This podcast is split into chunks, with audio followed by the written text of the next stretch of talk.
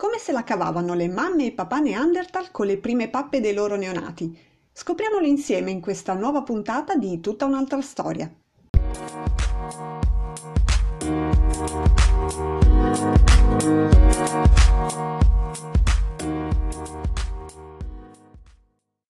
Quanti aeroplanini, quanti trenini e soprattutto quante colichette notturne.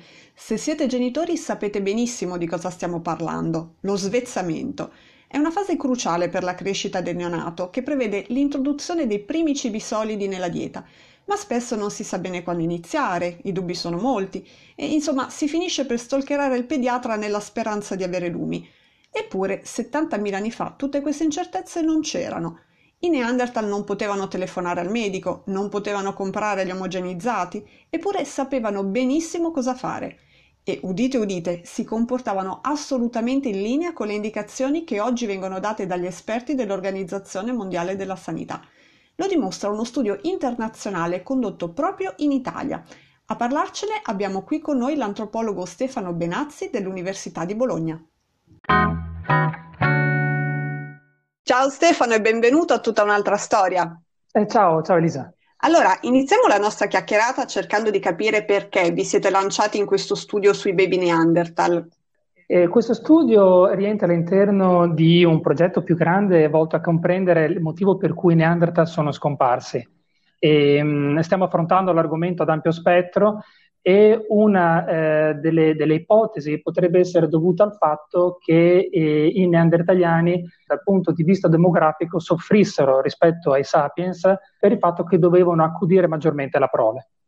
E, e, quindi ci siamo buttati nello specifico su questo argomento per vedere effettivamente se i neandertaliani spendevano più risorse e più tempo nel, nel crescere i propri bambini. Ecco, per trovare queste informazioni siete finiti in Veneto, come mai?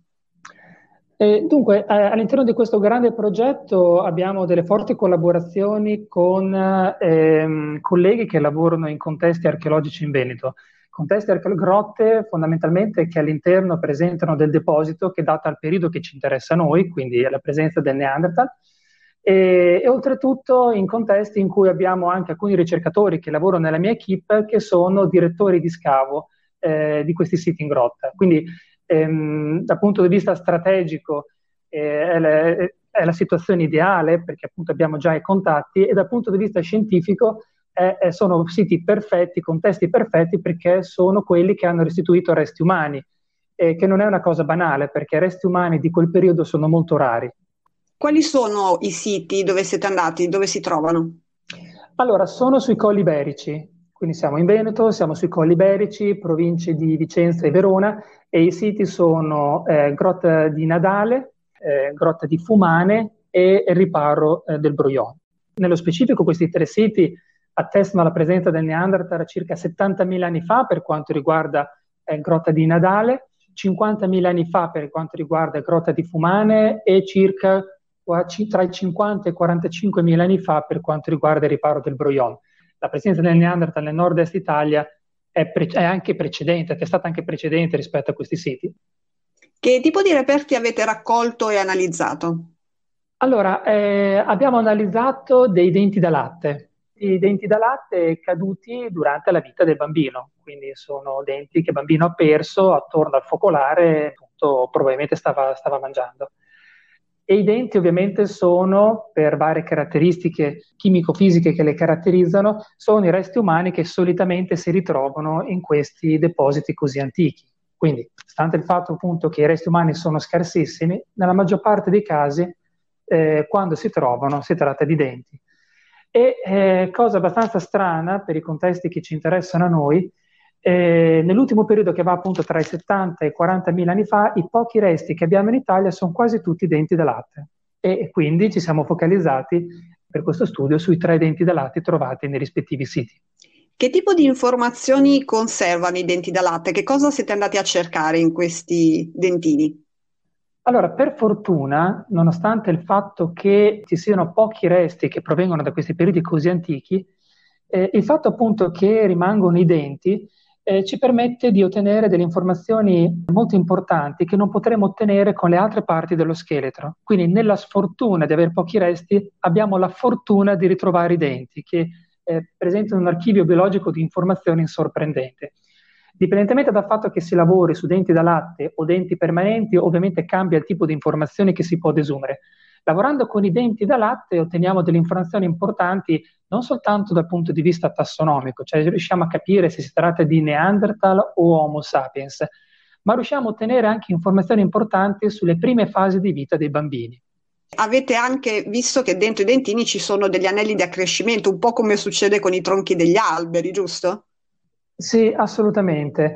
Eh, la crescita di un dente durante appunto la sua fase di, di, formazione, di mineralizzazione, avviene un pochettino alla stregua di quello che noi sappiamo bene per, per l'accrescimento degli alberi, con delle strie, strie di crescita eh, che hanno una periodicità eh, giornaliera, cioè ogni giorno una stria viene formata, fin tanto che il dente non si è formato completamente. E questo per noi è molto importante perché noi riusciamo a seguire tutte le fasi di crescita del dente e oltretutto per alcune classi dentali, quindi per alcuni tipi di denti, quelli che eh, si formano prima della nascita del bambino e continuano a formarsi qualche, fino a qualche mese dopo la nascita del bimbo, eh, noi abbiamo anche una linea particolare che si chiama linea neonatale, cioè quella che si forma alla nascita del bambino, dovute ai forti stress della nascita. Questo è particolare e praticamente ci, ci identifica eh, il momento in cui è nato il bambino e da quel momento noi possiamo contare quanto tempo ci ha messo a formarsi completamente il dente dopo la nascita, eventualmente se un bambino è, è morto poco dopo la nascita, qualche, gior- qualche giorno, qualche settimana dopo la nascita, possiamo anche contare eventualmente quanti giorni dopo è morto, quante settimane dopo è morto, e possiamo fare altre valutazioni di carattere chimico-fisiche che sono quelle che hanno interessato nello specifico il nostro lavoro. Noi prima di tutto abbiamo dovuto necessariamente tagliare i tre denti che sono stati oggetto di studio. Eh, abbiamo dovuto tagliarli e, e, quindi è un caso abbastanza eccezionale perché tagliare tre denti neandertaliani è estremamente raro. Ovviamente la prima, la, la prima cosa che è stata fatta dopo il taglio è stata quella di creare una sezione sottile, la quale è poi stata messa sotto al microscopio per andare a contare le strie di crescita del dente prima e dopo la nascita. Quindi, giusto per avere un'idea del tempo di formazione del dente e cercare di capire se i denti crescevano più velocemente o meno rispetto a quello che sappiamo dell'Homo sapiens. Già questo è stato un risultato molto importante perché si pensava eh, nella letteratura scientifica veniva solitamente detto che i neandertaliani crescevano più velocemente rispetto ai sapiens, sulla base di questi tre denti noi vediamo che la velocità di crescita è molto simile. Oltretutto attraverso queste sezioni sottili noi siamo andati a vedere anche l'aspetto chimico, nello specifico dello smalto dei denti, eh, perché appunto durante la mineralizzazione alcuni elementi vengono fissati eh, nello specifico nello smalto, e, e danno informazioni molto importanti sulla dieta eh, del, dell'individuo e anche sulla mobilità eh, dell'individuo stesso. La cosa interessante è che se queste analisi vengono fatte sulla parte dello smalto che si è formata prima della nascita, danno informazioni sulla dieta e mobilità della madre. La parte dello smalto dopo la nascita danno informazione sulla dieta e mobilità del, del, dell'individuo oggetto di studio. Parlando dei risultati di queste analisi, dunque avete capito che i Neanderthal iniziavano lo svezzamento all'incirca intorno ai sei mesi, come noi sapiens, e mi ha fatto ridere anche questo fatto che è un po' in linea con le indicazioni che anche l'OMS dà oggi alle mamme.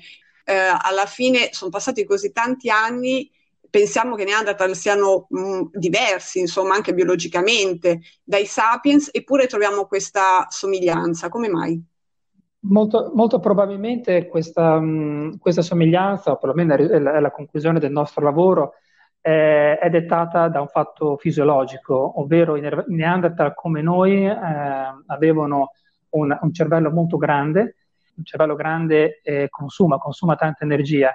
E per far fronte a questo, soprattutto durante le prime fasi di vita in cui il cervello si sviluppa in modo molto importante, è necessario far fronte con l'introduzione di proteine, vitamine, calorie e non possono bastare ovviamente quelle che si assumono attraverso il latte materno. Quindi questo è prettamente un discorso eh, fisiologico eh, di crescita che in qualche modo assimila il Neanderthal e Sapiens. Quindi allo stesso modo del Sapiens anche il Neanderthal doveva far fronte introducendo eh, un cibo più solido, non soltanto il latte materno. E questo è importante perché mh, prima si pensava invece che eh, ci fosse un ritardo nello svezzamento nel Neanderthal e quindi ovviamente un ritardo voleva dire che la madre doveva in qualche modo allattare più a lungo il figlio e questo ovviamente avrebbe ritardato anche la possibilità per la madre di eh, avere un secondo figlio, quindi la distanza tra un figlio e l'altro con un ritardo dello svezzamento si sarebbe allungata e di conseguenza questo a cascata faceva ipotizzare anche una diminuzione della, della, della, dimensione dei gruppi neandertaliani rispetto ai sapiens che potenzialmente potevano svezzare prima i loro, i loro bambini. Poco fa ci dicevi che eh, nei dentini eh, c'è la possibilità di leggere quella che era la dieta e anche la mobilità della mamma Neanderthal e poi quella del neonato Neanderthal. In particolare che cosa avete scoperto? Per quanto riguarda la mobilità ci siamo basati sul, sugli isotopi dello stronzio eh, che entrano nella, nel ciclo appunto della dieta perché le piante lo assimilano direttamente dalle rocce, ovviamente erbivori mangiano le piante, e, e, l'uomo poi cacciando erbivori assimila anche assimila lo stronzio e, e, viene fissato nelle ossa e ovviamente anche nei denti. Andando a vedere appunto gli isotopi dello stronzio di questi tre individui neandertaliani abbiamo visto che corrisponde molto bene al segnale che abbiamo locale. Quindi sembra proprio che la mobilità di questi individui, o perlomeno della madre, eh, durante le fasi del, della, di gestazione, successivamente anche eh, per quella parte della corona che si è formata dopo la nascita, le informazioni ci dicono che quell'individuo è rimasto nei paraggi appunto dei colli iberici.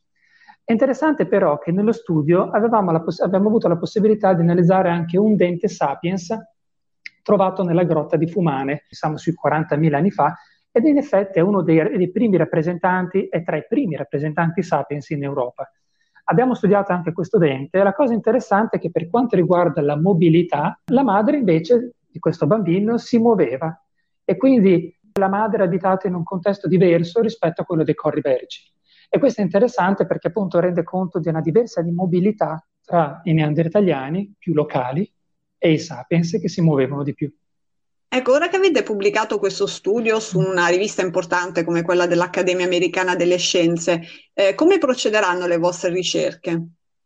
Come dicevo prima, delle, una delle, delle, domande più importanti che stanno guidando questo prote- progetto è cercare di capire i motivi per cui, il motivo o i motivi per cui il Neanderthal si è estinto, il, i rapporti che ci sono stati con Homo sapiens e, e, cercare di capire anche perché il sapiens in qualche modo eh, ha avuto successo, un successo adattativo rispetto al, al Neanderthal circa 40.000 anni fa. Ovviamente quindi cercheremo di andare avanti con gli studi su alcuni fossili che abbiamo trovato recentemente in altri contesti, eh, non nel Veneto, siamo in Sud Italia, quindi andiamo avanti eh, ancora con questo tipo di studio per cercare di aumentare la risoluzione del dato che abbiamo ottenuto, perché ovviamente tre denti eh, sono importanti, però non necessariamente esauriscono completamente l'argomento, quindi il lavoro deve continuare. Quello che è interessante però adesso è andare a vedere anche altri periodi, eh, periodi anche più vicini a noi, cercare di vedere nelle società del passato come in determinate circostanze l'uomo ha fatto fronte a cambiamenti ambientali o a eh, altri problemi di natura socio-economica. Eh, motivo per cui stiamo analizzando diversi contesti archeologici, più recenti a noi, come dicevo, possono essere eh, periodo romano, periodo protostorico, e stiamo andando ad analizzare i bambini di questi contesti, affrontando il problema esattamente nello stesso modo con cui abbiamo affrontato il problema del Neanderthal. Beh, allora ci sarà sicuramente modo di risentirci più avanti per saperne qualcosa di più. Eh, io intanto ti ringrazio Stefano per essere stato nostro ospite. Eh, grazie a voi. E a me non resta che darvi appuntamento al prossimo episodio di Tutta un'altra storia. A presto! thank you